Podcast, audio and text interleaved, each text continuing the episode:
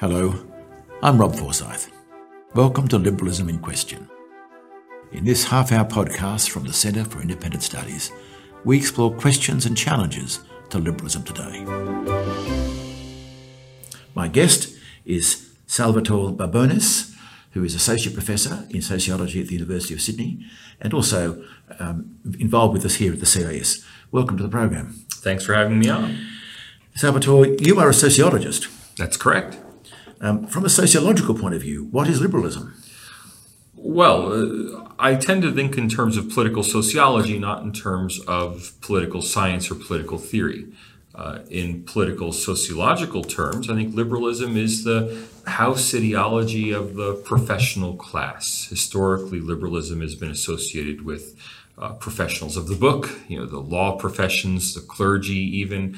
Uh, of course, teachers uh, have been the class of people who've historically embraced liberalism. Now, that may be changing today, but that's where liberalism comes from, the rise of the middle classes and their demands for Um, things like freedom of speech, freedom of religion. Uh, you know, the if you think of the Liberal Party in the U K back in the eighteenth and nineteenth centuries, that's the class origins of liberalism. Does that mean that it is not better, but just better for a certain group of people? I think the people who have historically, and I emphasize the word historically, uh, sought liberal government have done so in a on behalf of all of us, uh, have done so because it's a better form of government, not just because it benefited them. That said, of course, if you're a teacher, if you're a uh, non-establishment clergyman, you know, if, if, if you were a Puritan, uh, well, when the Puritans were in power in the You know, under Oliver Cromwell, of course they were profoundly illiberal. But once the Puritans were out of power, uh, those disestablishmentarianisms, to, to, disestablishmentarians, to use the longest word in English, uh, of course wanted to see liberal protections for religion. Uh, so what, what do you understand liberalism to be then, just as, as a philosophy or as a form of, of, uh, of organising a society? Liberalism ultimately is, you know, comes from the Latin. It has to do with freedom, the, yep. the word yep. itself.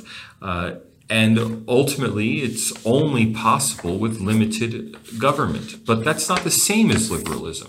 A lot of people like to call the, the Habsburg Empire, the Austro-Hungarian Empire, a liberal empire because in many ways they embrace the ideas of the liberal class in their country. But of course, it was a profoundly illiberal state. Uh, even if you embrace liberal ideologies, as the Habsburgs did ultimately in the nineteenth century, as Frederick the Great did. Frederick the Great was a great fan of liberalism as long as you didn't oppose Frederick the Great, uh, right?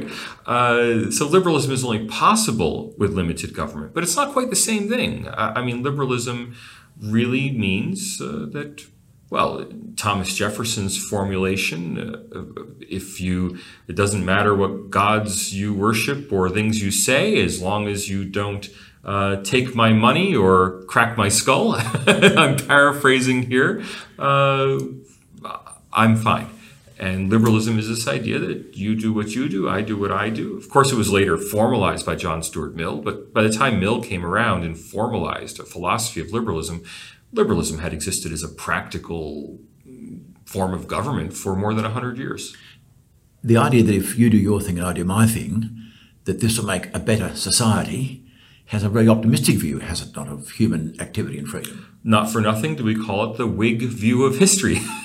The Whigs, of course, are the, the classical liberals in the British context. And this Whig view of history as progress, I think, is very tied up with the idea of liberalism. In other words, increasing uh, liberation uh, is the trend of history. And that's been the view of You know, liberals from uh, you know, Hegel, uh, who was only a quasi-liberal, I think, all the way up to Francis Fukuyama and declaring the end of history. And I think uh, Fukuyama was fundamentally right, that we, more right than he realizes, and that we now broadly accept liberal values as being obviously good uh, in a way that the majority of the people of the world and even in developed countries didn't accept. Uh, because uh, I, I'm, I'm good to meet someone defending Fukuyama, because so often people say, that was embarrassing. Oh, I'm more Fukuyama than Fukuyama himself. Uh, he has pulled back from his end of history thesis. I've doubled down on it. I think that whereas he saw it in narrow terms, remember he wrote that paper in his early thirties, and I think it wasn't a fully developed philosophical system for him.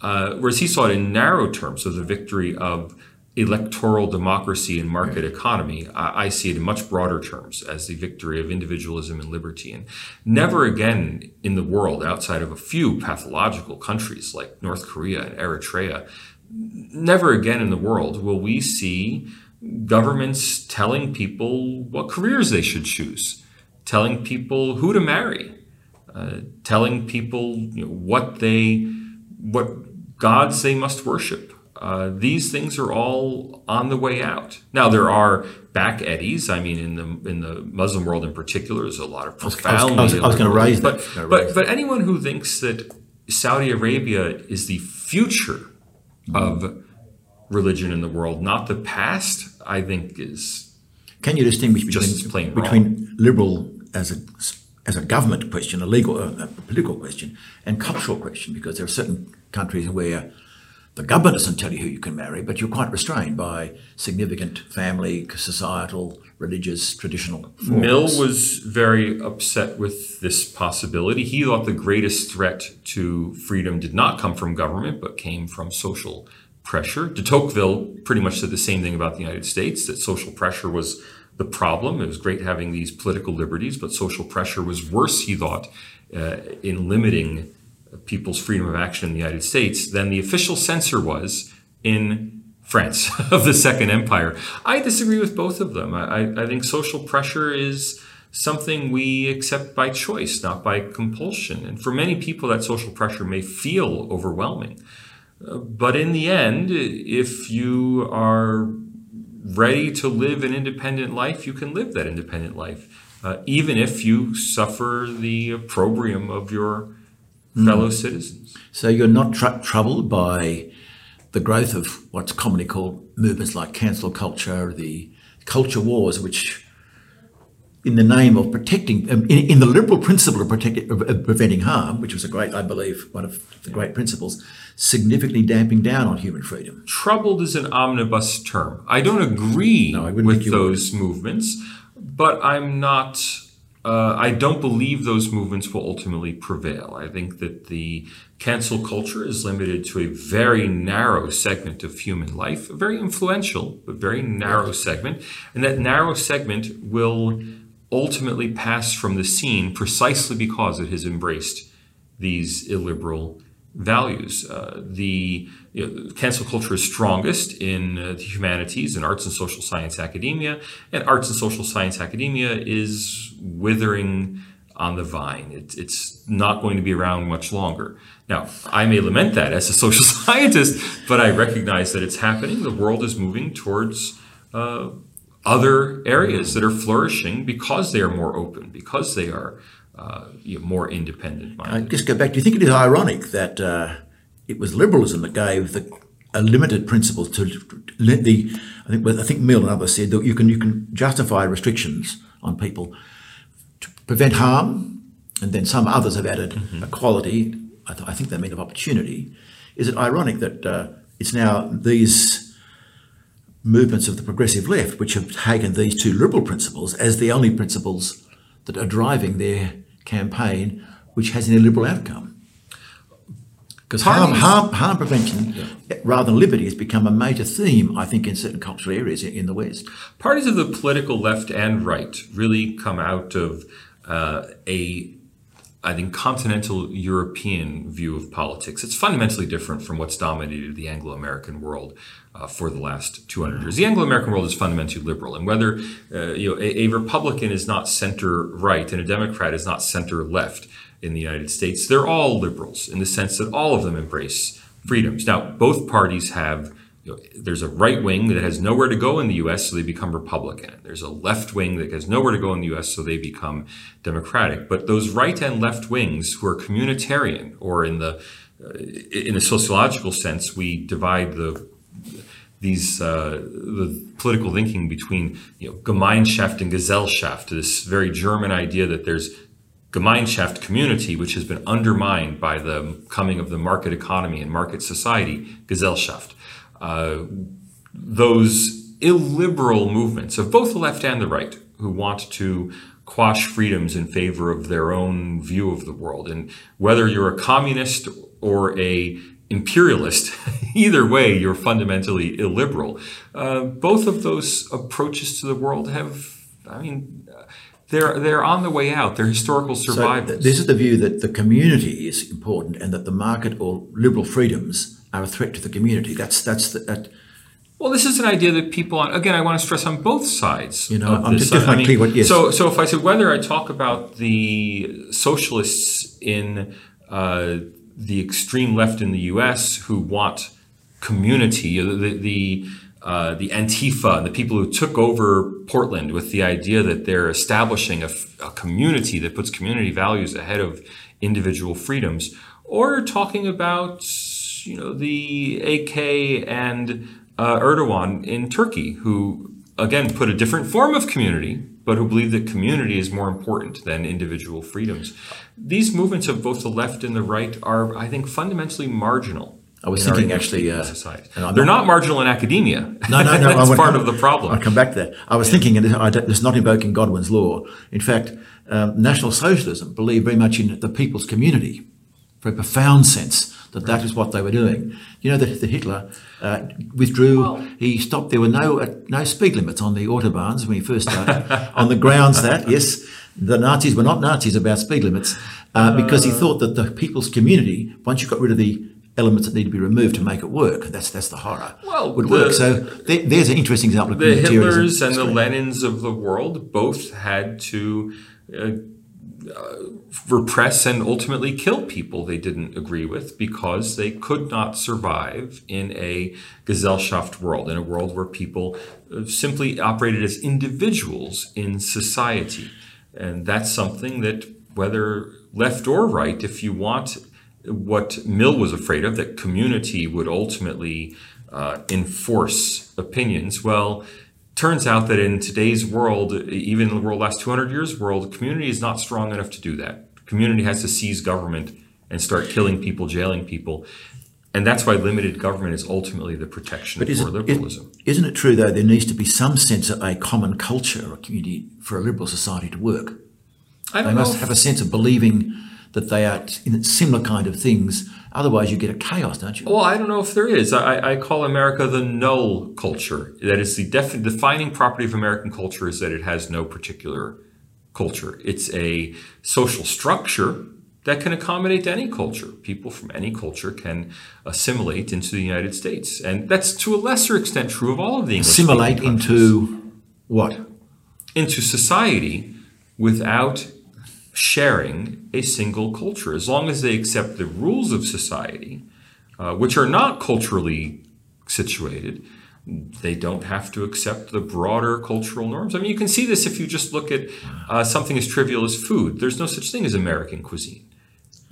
There, there are now. That's American, probably true on a number of levels. well, but American, but it is true on a number of levels. That's the point. There, there's no national religion. The Constitution itself was not accepted until the very first provision of the First Amendment of the U S Constitution said that there will be no Congress will establish no religion. Well, because but looking in from the outside, I do see a kind of quasi-religion. I see it as I see it's it's an, it's the myth of American exceptionalism. It's the It's, sure. it's, this is the new world, which you, which is we're going to remake the world. And despite all the best efforts of this uh, of the left-wing academics, who really rise from the infusion after World War One and especially after World War Two of German culture academics into the American system, uh, they really changed the debate in the U S. I, I mean, if you think of my own field, sociology, before World War One, the towering figure of sociology was Herbert Spencer. Uh, By the, the survival of the fittest man, right? Well, but uh, uh, uh, one of the, the, the towering titan of English liberalism, right. You know, so next to John Stuart Mill. I mean, if you were talking in eighteen ninety, you could mention John Stuart Mill and Herbert Spencer in the same phrase. He was emblematic of liberalism in the U K. Uh, well, after World War One, and especially after World War Two, it became possible for the chair of the sociology department at Harvard University, Talcott Parsons, to say, who now reads Spencer? Uh, because that German, that infusion of German thinking into American academia throughout the humanities and social sciences uh, put American academia, and through that global academia, on the terms of, of German debates. Uh, Max Weber became our leading Durkheim, sociologist, and Karl yeah. Marx. Uh, well, Durkheim was, I think, quite liberal. He was a you know, okay. French liberal, not but but Weber and Marx, right. who were profoundly illiberal Germans. I mean, Weber was thought of as a liberal in the German context, but his entire sociology is about lamenting the loss of Gemeinschaft and the rise of Gesellschaft. We're lamenting the loss of community and the rise of I, I don't go society. Too far off the track, but there does seem to be a whole the, whole tradition of lamenting modernity in the name of community uh, that, that, that well, marks the avant-garde, and strangely enough, in in, in, in well, Europe. this this lamenting of the coming of liberalism came from societies that were threatened by liberalism. It came from Germany in the late nineteenth, early twentieth century. Uh, it came from Japan and the militarists in Japan. It, it comes now from communist China, because these are societies that are threatened by the attraction of liberalism. If you go back to the nineteenth century, no, intellectuals and engineers were not leaving the U S to go work in Germany. They were leaving Germany to go work in the U S. Now, if you come to the twenty-first century, engineers are not leaving the U S to go work in China. They're leaving China to go work in the U S. The, the attraction of our open liberal societies, and the U K being the prime example in the nineteenth century. I mean, the, the United States is, well, as H G Wells said, it was spawned from a fraction of the British society. He thought that the, the in England there were three traditions: conservative, labor, and liberal, but that everyone in America was liberal. All U S politics came from uh, ultimately from the Liberal Party in in, uh, in the U K. But these these open societies, our English-speaking societies, have well attracted, undermined uh, these other Gemeinschaft, community-based societies by attracting their best and brightest to. Well, want to work in our liberal institutions. And that's deeply threatening, whether it's for you know, Russia, for, I mean, Russia opened the floodgates in the nineteen nineties. Where did everyone go? Well, they went to the liberal West. They didn't go to China, you know, or other repressive societies. And this is the threat posed by liberalism to all totalitarianisms. Can, can I just take you to Russia for a moment? One of the, I believe, one of the effects of the liberalization of the economy was the rise of, uh, of the oligarchs and great disparity of wealth.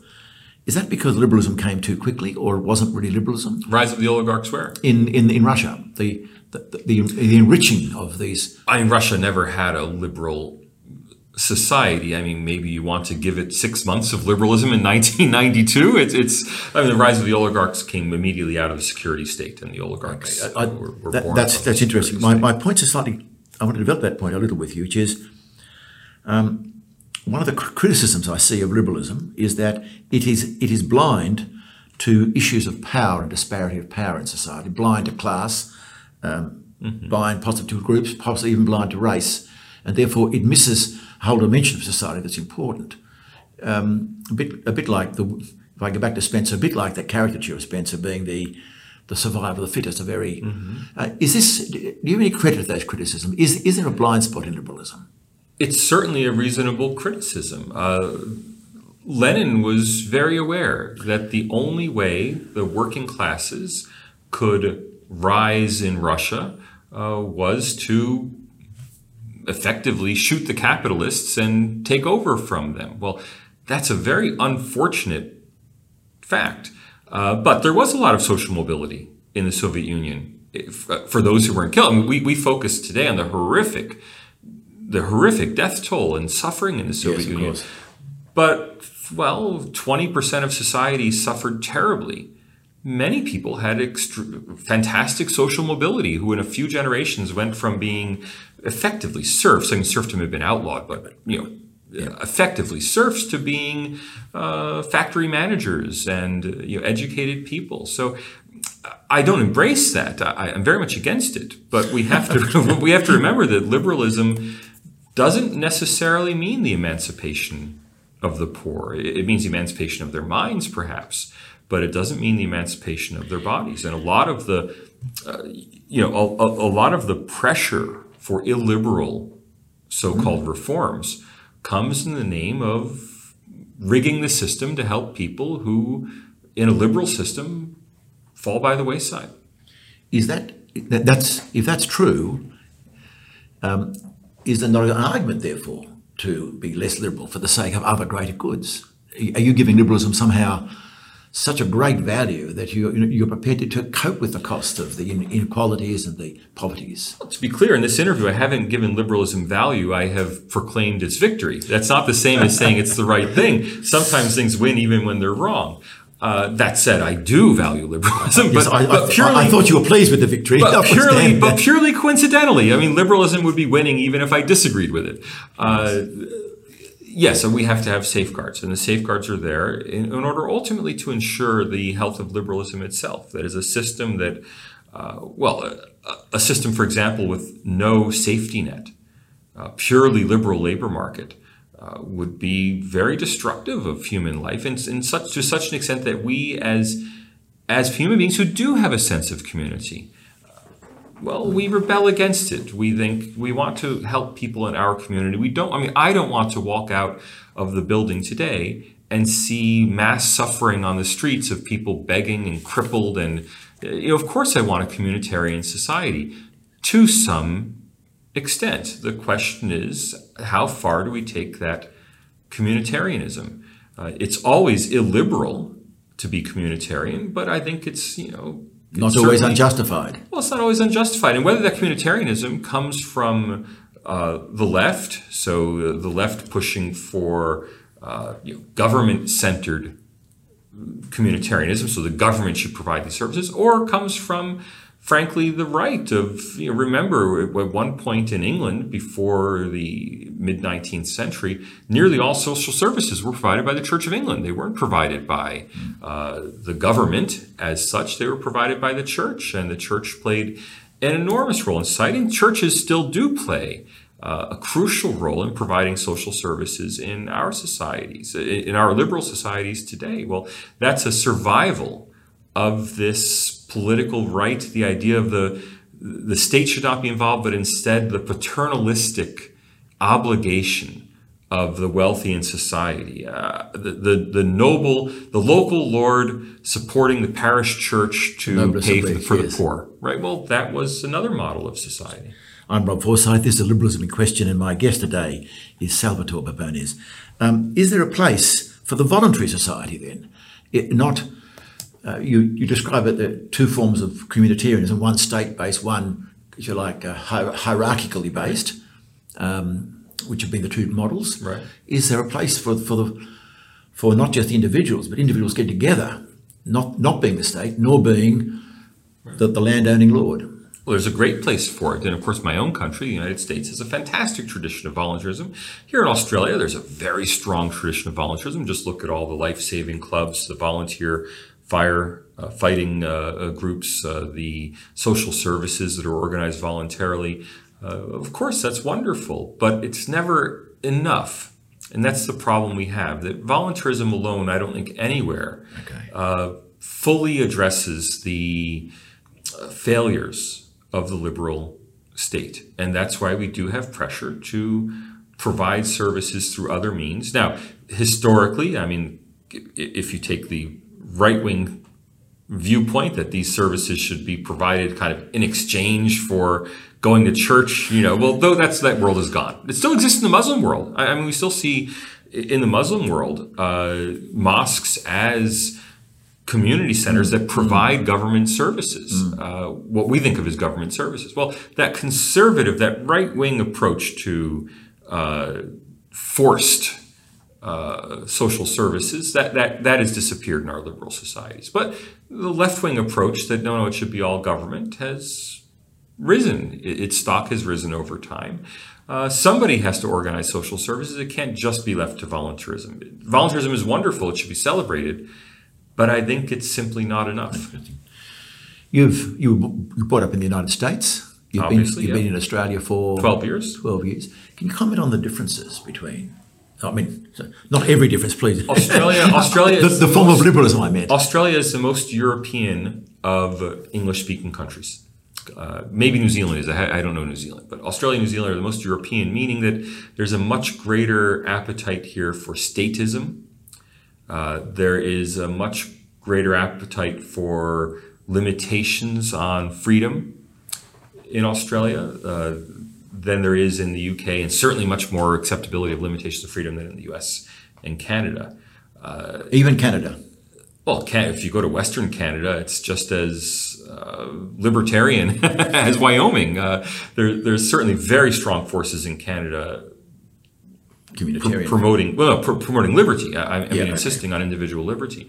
I think in Australia, there's much more of an acceptance that the state and society can determine what you're allowed to say. I mean, just look at the the infamous uh, you know hate speech laws. In Australia, the Section eighteen C, thank you, and Act. That well, that would be impossible in the United States. But regardless of the fact, the Constitution wouldn't allow it. People wouldn't allow it. People did say uh, during the lockdown in twenty twenty uh, with the with the virus that they were surprised how Australians were so compliant. They're very compliant. Also, there's strong support in Australia, for example, for limiting what people can say on social media. When Twitter uh, censored Donald Trump, there was an enormous backlash in the United States. Now, of course, many people in the United States supported Twitter doing that, but I think that Donald Trump's tweets got more attention in the United States because Twitter suppressed them than they would have gotten had they just been allowed on Twitter. In Australia, I think there's a, I think a, a frightening consensus that it's okay, not only okay, necessary to limit speech in the public interest. And that is something I find is a big cultural difference, uh, to the extent there is a culture in the United States, but it's a big cultural difference that uh, and I, concerns I, me. I'm, I'm sure that's true. And, and if you look at the history of Australia, um, settled by the government, not, not by free, right. uh, and in many cases, the government was needed to make it work. Our railways have all been government owned because the private railways didn't work. And so there's a sense in which we've been, for all our larrikinism, there's been a dependence on the government to look after us because of the very nature of our society. Of our society. Same size as the United States, but a much different, much different environment, and much harder, therefore, to build vibrant community without a lot more government involvement. I think that may be one of the reasons, even though Australia was settled as a, as a, as a liberal. Uh, oh, Australia is much more liberal as, than continental Europe. As which I think, I think David Kemp's books. Is much more liberal than continental Europe. But if you look, for example, at the, the debate that's looming right now over the over social media, the uh, the Commission on Digital the Digital Platforms Inquiry, uh, which reported last year, and which now there's legislation making its way through uh, the process about digital platforms. There's much more of an appetite in Australia to adopt a European-style approach to a managed internet, in which the government manages what you can say, it tells companies what they can charge, uh, it puts all sorts of privacy warnings on every single page, uh, limits what companies can do with data. There's a lot of support for that in Australia, which really is similar to what we see in Europe. And I think Australian innovation is likely to be quashed by the high level of uh, regulation that Australians are willing to accept. You're very you're very optimistic about the future of liberalism. Absolutely. Despite many headwinds, mm-hmm. which some of which you describe, some of which are cultural in the sense of there's a European way of approaching these things and a non-European way. Let me go back to what, almost to where we started. Why are you so optimistic? Look at the world. So two reasons. One, How will it, one's theoretical, one's empirical. Empirically, okay. Instead of looking at the world year by year, I always encourage people to look at the world decade by decade. A year is just a conventional period of time. Look decade by decade. Were the twenty tens more open and liberal than the two thousands? Whatever they're called. Were the two thousands more open and liberal than the nineteen nineties globally? And again, go back decade by decade. I think if you start doing decade averages, you'll realize that freedoms are expanding, not contracting. There are reversals, uh, there are problems, but in general, people's the big freedoms, freedom of speech, freedom of religion, uh, these are not uh, freedom of the press. For all the, you know, we constantly have uh, reports about how press freedoms are being eroded here or there, but those are the back eddies of history. In the places that are making the running, economically, socially, you know, freedoms are, are always expanding on a decade-by-decade basis, even though there are reversals in any particular point. But then also theoretically, uh, the, the simple fact is people vote with their feet, and people are leaving countries that are illiberal and moving to countries that are liberal. And that trend has been going on ever since immigration has been allowed. The last two hundred years of immigration have all been toward liberal countries. Why didn't Russia settle this enormous territory that it grabbed in the Far East and in Siberia? Because no one wanted to move to Russia. So the U S Great Plains and the mountains were, were settled. Russia remained empty because the U S was liberal and Russia was repressive. And then we see that story being repeated over and over. Does this mean, Salvatore, you're not as anxious as some about, for example, uh, Middle East immigration into, into Europe, who bring with them their deeply illiberal views and form illiberal communities? I think Europe, continental Europe, has a problem precisely because continental Europe is not sufficiently liberal to uh. assimilate people with different views. So if we look at Middle East immigration into the United States, well, within one or two generations, everything is moderated. I mean, the, the, the few super uh, fundamentalists in the U S, uh, within their children are not fundamentalists, their children's children are not fundamentalists, their children's children don't, uh, you know, they may attend religious services, but they choose what religion they want. It's in Europe where there are distinct, separate communities that Islam has been a real threat. Organized Islam has been a real threat because organized Islam has retained its third world characteristics in places like France and Germany. In the U S, you know, Muslim kids and are this, just kids. This is not because they're different Muslims moving, if I could use the phrase. No, it's, it's, it's because of the, the same country. It's the society, the culture of the, well, the structure of the society. They're, they're moving into. into a different social even structure. Even in France, which is a which is a wonderful, aggressively liberal. Later, you know, uh, it, uh, well, is France aggressively liberal or is France aggressively secular? Uh, I think it's aggressively secular, but so not, it, but not liberal in your sense. Well, in our sense. Well, in France, we are not allowed to Uh, display religious symbols. Those religious You're symbols right. have much more power. In the United States, where yeah, if you want to walk around in hijab, walk around in hijab. It's your business. No one cares.